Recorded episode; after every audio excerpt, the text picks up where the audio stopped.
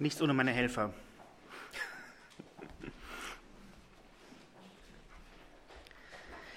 Ja, ist auch schön, mal wieder hier zu sein.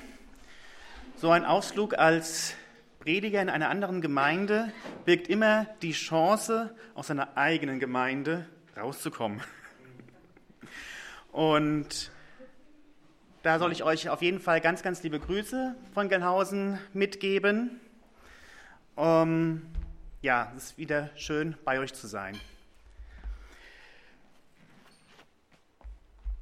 Ich habe ähm, euch einen kleinen Auszug aus meinem neuen Lieblingsbuch mitgebracht. In der Bibel, jetzt mein drittes Lieblingsbuch. Schon ganz lange ist Johannes mein, Lieblings-, mein erstes Lieblingsbuch gewesen. Ähm, nach meiner Taufe habe ich ein anderes Buch kennengelernt, Jeremia.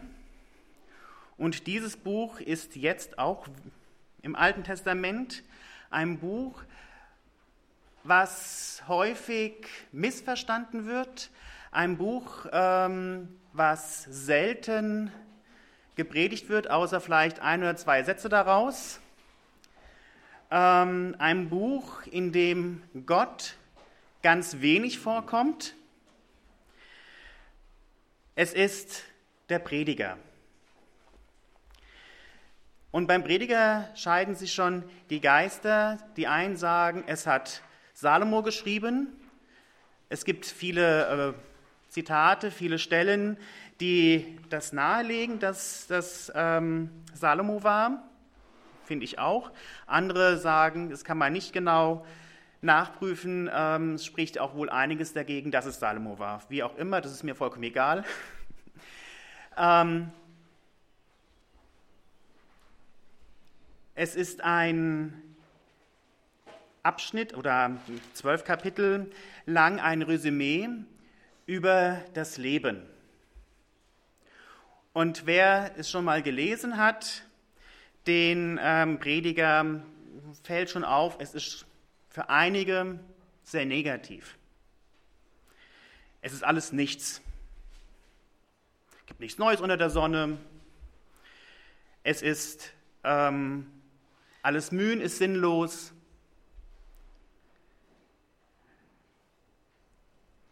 Ja, habe ich auch erst so gedacht. Und wir haben äh, in Gelnhausen einen Bibelkreis und ähm, einen festen Bibelkreis, da sind äh, auch viele Nicht-Adventisten drinnen. Und da haben wir angefangen, wir lesen da Bücher und, und reden und studieren die und da haben wir mit dem Prediger angefangen. Und da habe ich das erste Mal den Prediger mit anderen Augen kennengelernt und lesen gelernt und ihn als wunderschön erachtet. Allein die Sprache, es ist sehr philosophisch, ähm, es kommt mein Hermann Hesse sehr nah und es ist wirklich auch tröstend. Wer einmal den Prediger gelesen hat, ganz, der stellt fest, dass der Prediger ähm, nichts schönredet. Er behandelt alle Lebensphasen und ja, das ganze Leben betrachtet er. Von Geburt bis zum Tod, von den Gläubigen, den Nichtgläubigen, von Reichtum, Armut, von Gesundheit und Krankheit. Er lässt kein Thema aus. Und das ist eigentlich auch das, worin ich, worin wir uns widerspiegeln können. Wir finden uns garantiert in irgendeiner Weise hier wieder mit unserer Lebenssituation, die wir heute haben. Und die Erfahrung, es ist nichts, nichts wert, alles, ob ich reich bin, ob ich arm bin, ob ich gesund oder nicht gesund bin, ähm, scheint hier erstmal so ein bisschen negativ zu sein, aber wir werden gleich noch hören, dass es nicht unbedingt negativ ist. Dass es einfach nur eine, eine Rückschau ist auf das, was mich zu Gott führt.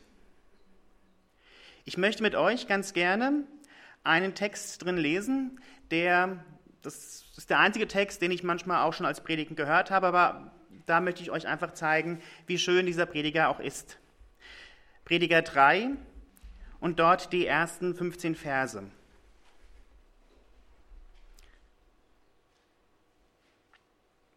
Ich lese nach der Elberfelder.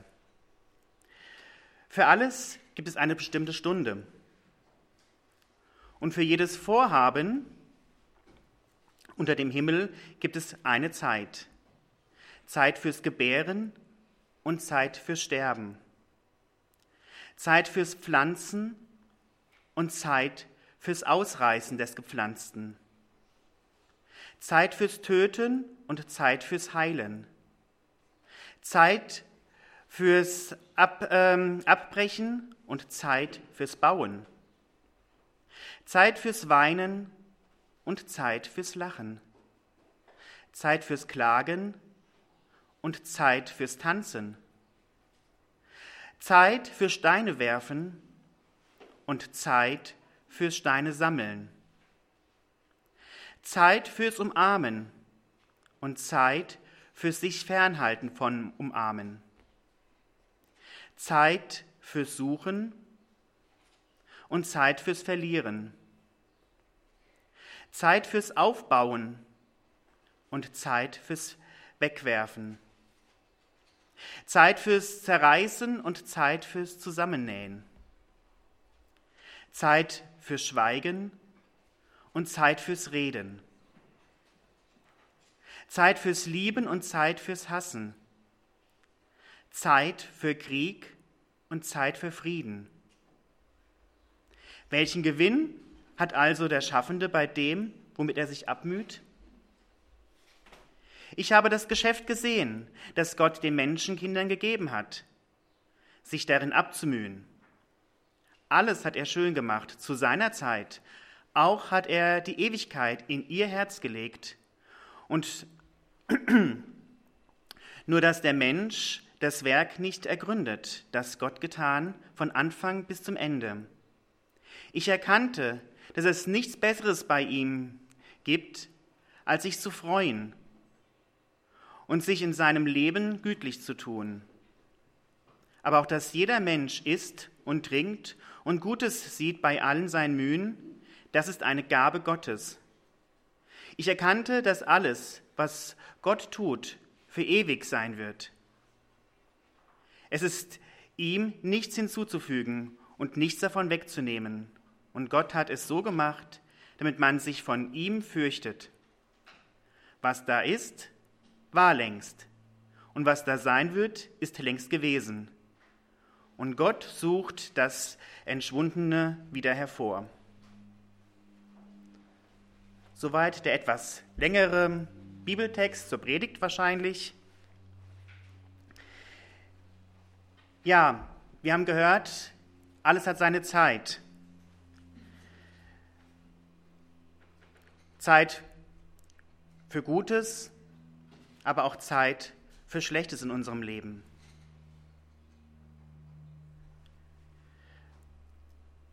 Gutes und Schlechtes wechseln sich ab.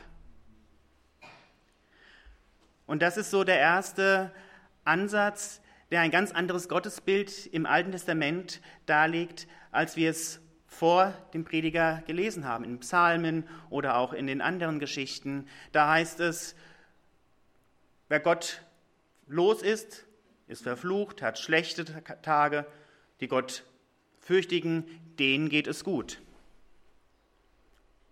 Das lesen wir auch im Psalm 1. Da heißt es nämlich, hier, der schöne, aber auch kurze Psalm, glücklich der Mann, der nicht folgt dem Rat der Gottlosen, den Weg der Sünder nicht betritt und nicht im Kreis der Spötter sitzt, sondern seine Lust hat am Gesetz des Herrn und über sein Gesetz sinnt Tag und Nacht.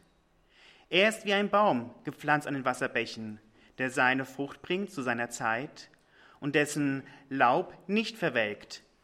Alles, was er tut, gelingt ihm. Nicht so die Gottlosen, sondern sie sind wie Spreu, die der Wind verweht.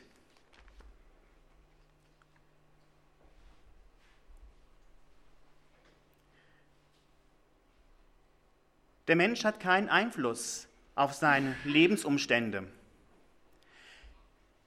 Ob ich in eine reiche Familie, ob ich in eine arme Familie geboren werde, darauf habe ich keinen Einfluss. Ich kann in meinem Leben ein paar Entscheidungen treffen, aber wie die sich auswirken in meinem weiteren Leben, darauf habe ich auch keinen Einfluss. Ich kann verschiedene Weichen stellen, aber was daraus passiert, weiß ich nicht. Das ist alles sinnlos, darüber nachzudenken und das ist auch so der Sinn, den der Prediger darin findet. Es ist nichts wert im Hinblick auf Gott. Dieses Jahr wird auch oft als Zeit oder Jahr des Terrors bezeichnet in den Medien, in den Zeitungen, in den Nachrichten. Wenn wir das so hören, ist es sicherlich erschreckend, dass auch so langsam und stetig der Terror hier in Europa seine Spuren hinterlässt. Aber es ist auch ein Zeichen dafür, dass wir für lange Zeit des Friedens dankbar sein konnten. Es ist schön zu lesen, dass unser Leben nicht nur immer negativ sein kann. Auch das habe ich in vielen Predigten immer wieder gehört. Unser Leben muss Verfolgung sein, wenn wir an Gott glauben. Unser Leben muss irgendwo sichtbar sein, dass wir verfolgt werden, dass wir leiden. Ich sehe das nicht so. Ich bin zum Glück noch nicht verfolgt worden und bin froh darüber. Wir müssen nicht nur uns immer in Demut ducken und alles erdulden.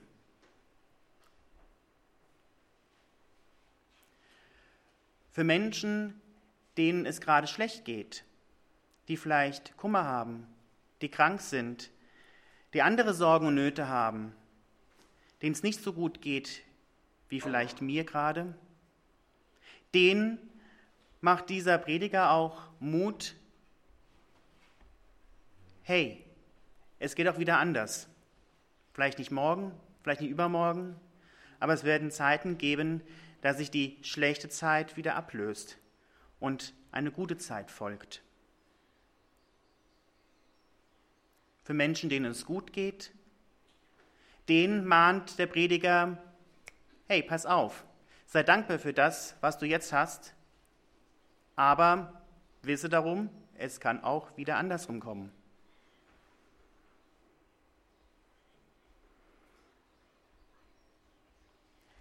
In diesem Prediger finde ich ganz, ganz viel Freude. Freude am Leben. Und das vermisse ich ganz oft bei uns Christen. Wir gehen mit solchen Gesichtern oftmals in die Kirche, in den Gottesdienst und gehen auch mit genau diesen selben Gesichtern wieder raus. Wo ist die Freude, die ich in meinem Leben spüren darf, die Gott mir auch schenkt? Und ganz bemerkenswert spricht der Prediger, das könnt ihr mal nachverfolgen, ich weiß nicht mehr, ich glaube, so mindestens mal zehnmal spricht er, was wir auch gelesen haben, vom Essen und Trinken. Und wenn wir hier im Vers, Augenblick, ähm, Vers 13, auch dass jeder Mensch isst und trinkt und Gutes sieht bei alledem sein Mühen, das ist eine Gabe Gottes. Es ist eine Gabe Gottes. Das ist nicht nur, ich prasse und, und, und lebe, sondern es ist eine Gabe Gottes, sich an diesen schönen Dingen zu erfreuen. Mir wurde damals in der Studienzeit in Marburg ähm, es madig gemacht, dass ich mich freue, am Sabbat zu kochen. Und zwar nicht nur einen Auflauf oder eine Pizza warm zu machen, sondern zu kochen, zu schnippeln, zu schneiden, zu schälen. Das darf man nicht. Man muss es am Freitag vorbereitet haben. Aber dass ich in meiner Studienzeit, in der Studienwoche, komplett von morgens bis abends in der Uni war, gelernt habe und mir da nur dieses komische Mensaessen reingezogen habe, und es war für mich eine Freude am Sabbat, dann mit diesen Zutaten, die Gott mir schenkt, zu kochen. Ich konnte mich freuen. Die Gemeinde, denen ich das so mitgeteilt habe, die konnte sich nicht darüber freuen und hat schon gedacht, ich bin irgendwo anders. Ja, das sind so diese Momente, ich prasse dann ja nicht, aber ich kann mich an diesen Dingen freuen und dieses Leben genießen. Auch am Sabbat oder gerade am Sabbat. Vers 12 ist auch ein wunderschöner Text. Da merke ich, dass es nichts Besseres dabei gibt, als fröhlich sein und sich gut, äh, gütlich tun in seinem Leben. Denn ein Mensch, der dies isst und trinkt, hat guten Mut bei allen seinen Mühen. Der Prediger bejaht das Leben. Auch wenn er sagt, vom Sterben bis zum Tod, was bringt es uns? Sein Sinn dahinter ist, was bringt es, wo stehe ich, wenn ich keine Verbindung zu Gott habe? Da sind wir alle gleich. Freude und Genuss schreibt er hier sehr groß und betont es als Gabe Gottes. Dass es eine Gabe Gottes ist, sehen wir auch, wenn wir uns Neue Testament und Jesus anschauen. Ich denke da zum Beispiel an die Speisung der 4000. Jesus teilte nicht nur Worte aus, predigte seine Zuhörer zu, stundenlang wahrscheinlich, sondern nein, er kümmerte sich auch um ihr leibliches Wohl. Er fragte, ob sie schon gegessen haben er kümmerte sich darum auch, dass sie aus ganz, ganz wenigen ganz viel haben zum Essen. So viel, dass ja noch von dem wenigen Überreich übrig blieb. Zwölf Körbe blieben übrig. Und ich glaube, das war eine Erfahrung für die Menschen, die dabei waren. Ähm, denen hat es bestimmt dreimal so gut geschmeckt. Oder ich denke auch an sein allererstes Zeichen und Wunder, was Jesus tat bei der Hochzeit zu Kana. Wer solche orientalischen Hochzeiten kennt, weiß, dass die nicht nur ein Tag oder eigentlich noch nicht mal ein Tag, sondern bei uns, wie, wie viele Stunden sind unsere Hochzeiten? Von mittags bis abends vielleicht, ja? Nein, im Orient gehen die Hochzeiten zwei, drei Tage, manchmal sogar je nachdem, äh, bis zu einer Woche. Ja, könnte man jetzt auch sagen, der Veranstalter hat die Hochzeit schlecht geplant. Zu wenig trinken. Und auch noch dann, dass der Wein ausgeht. Bei einer Hochzeit fatal. Was macht Jesus? Jesus gibt nicht nur Wasser, was vorrätig war, sondern Jesus wandelt das Wasser in Wein um und wenn wir dann noch weiterlesen und hören, ist es nicht nur irgendein Wein, den man so mal trinken kann. Nein, es war der beste Wein. Er wurde noch gerügt, der Bräutigam, warum er das Beste für den Schluss aufhält. Also Jesus hat sehr wohl auch mit Genuss und mit Lebensfreude seine Verbindung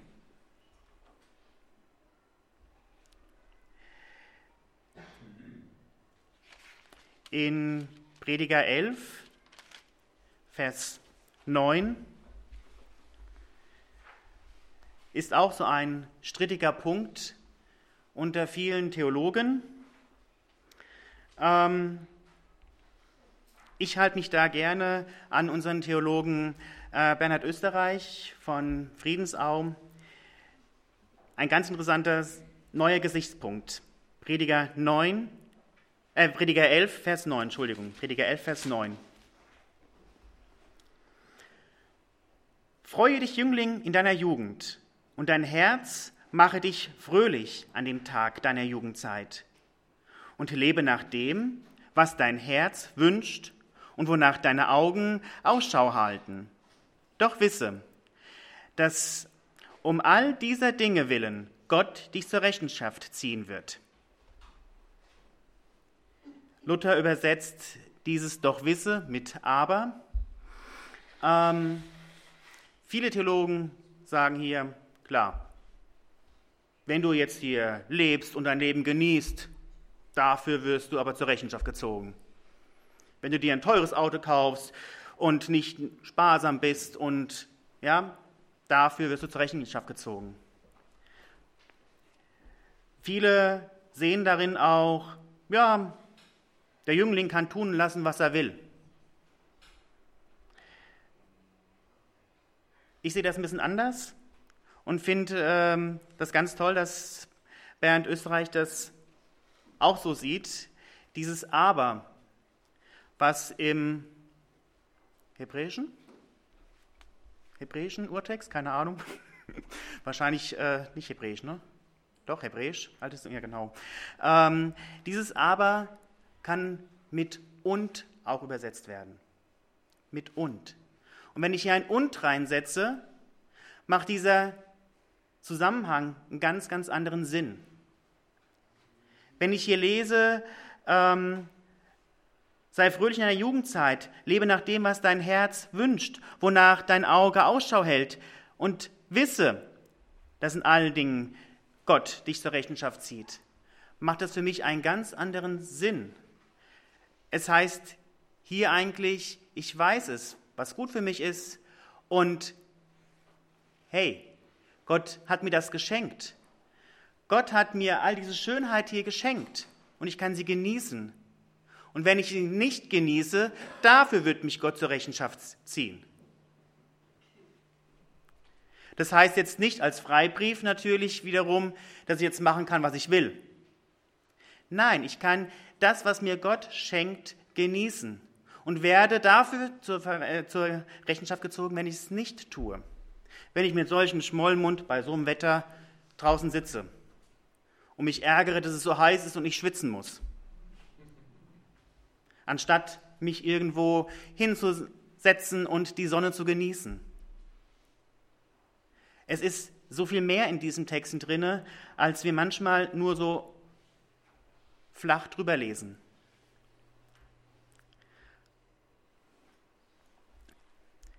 Was hat das mit mir heute zu tun, dieser Prediger?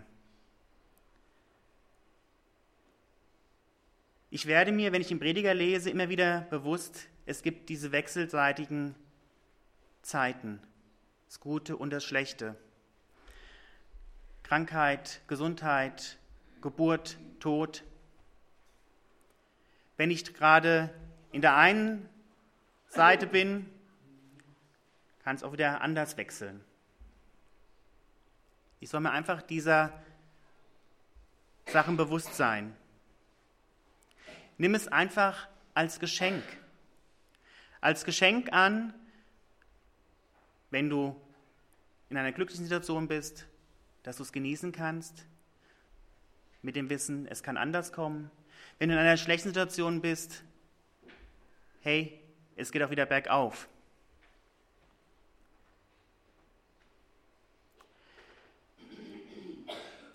Genießen, nicht ähm, verzichten um des Verzichts willen, sondern genießen, weil Gott es mir schenkt.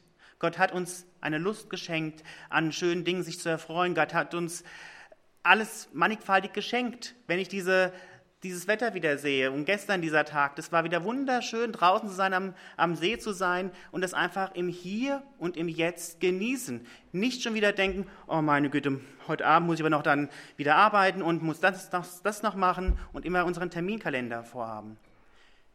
Nein, der Prediger sagt mir auch, sei im Hier und sei im Jetzt. Nicht schon wieder denken, was wird jetzt nachher sein? Nachher ist ein äh, Bibelnachgespräch, Potluck und keine Ahnung. Nein, sei jetzt hier, wo du jetzt bist.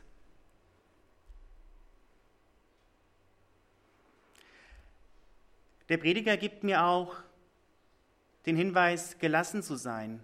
Gelassen über all die theologischen Streitfragen, die es auch in unserer Kirche leider immer mehr gibt.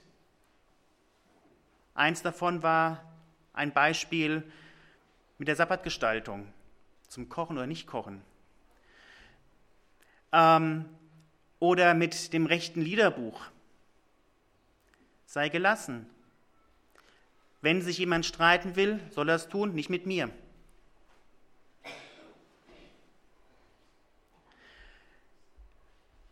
Das ist so das, was mir an dem Prediger gefällt.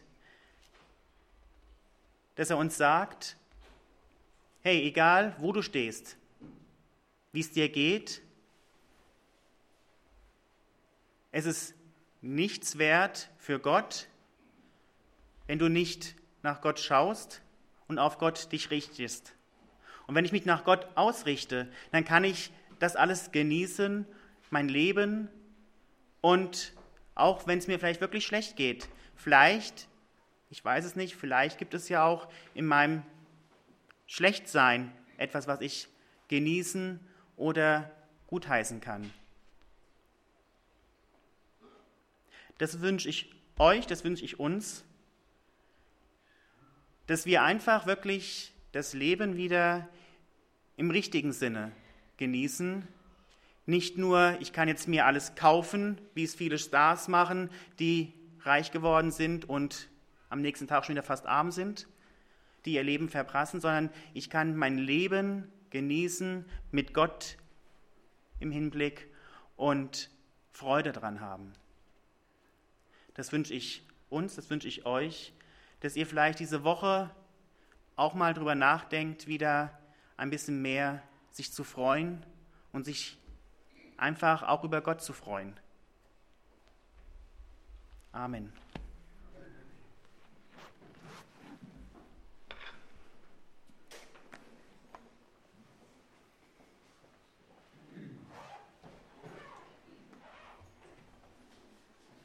Ja, das war so eine Überraschung. Ich wusste nicht, dass das war mein Lied.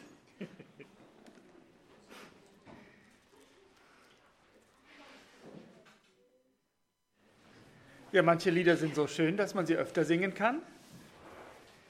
Deswegen singen wir jetzt das Lied Nummer 410, die Strophen 1 bis 3.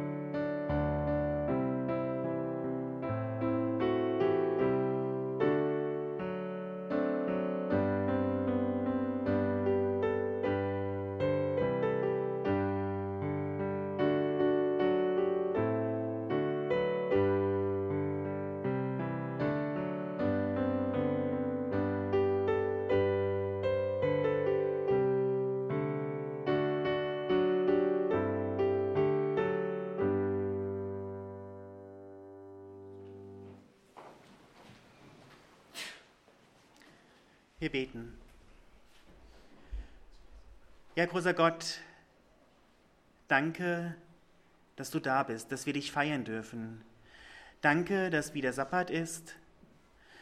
Danke, dass du uns gezeigt hast, auch im Prediger, dass du da bist, dass du uns liebst und dass du möchtest, dass wir auch mit einem freudigen Herzen, mit einem freudigen Gesicht durchs Leben gehen. Danke, dass es nicht so sein muss, dass es den Gottlosen nur gut geht und den Gläubigen nicht. Danke, dass wir das annehmen dürfen und auch annehmen können. Sei mit denen, denen es gerade nicht so gut geht, die in einer schlechten Zeit sind. Sei ganz besonders mit ihnen, dass sie merken und spüren, es geht auch wieder bald bergauf. Danke, dass du da bist. Danke, dass wir das so annehmen dürfen. Amen.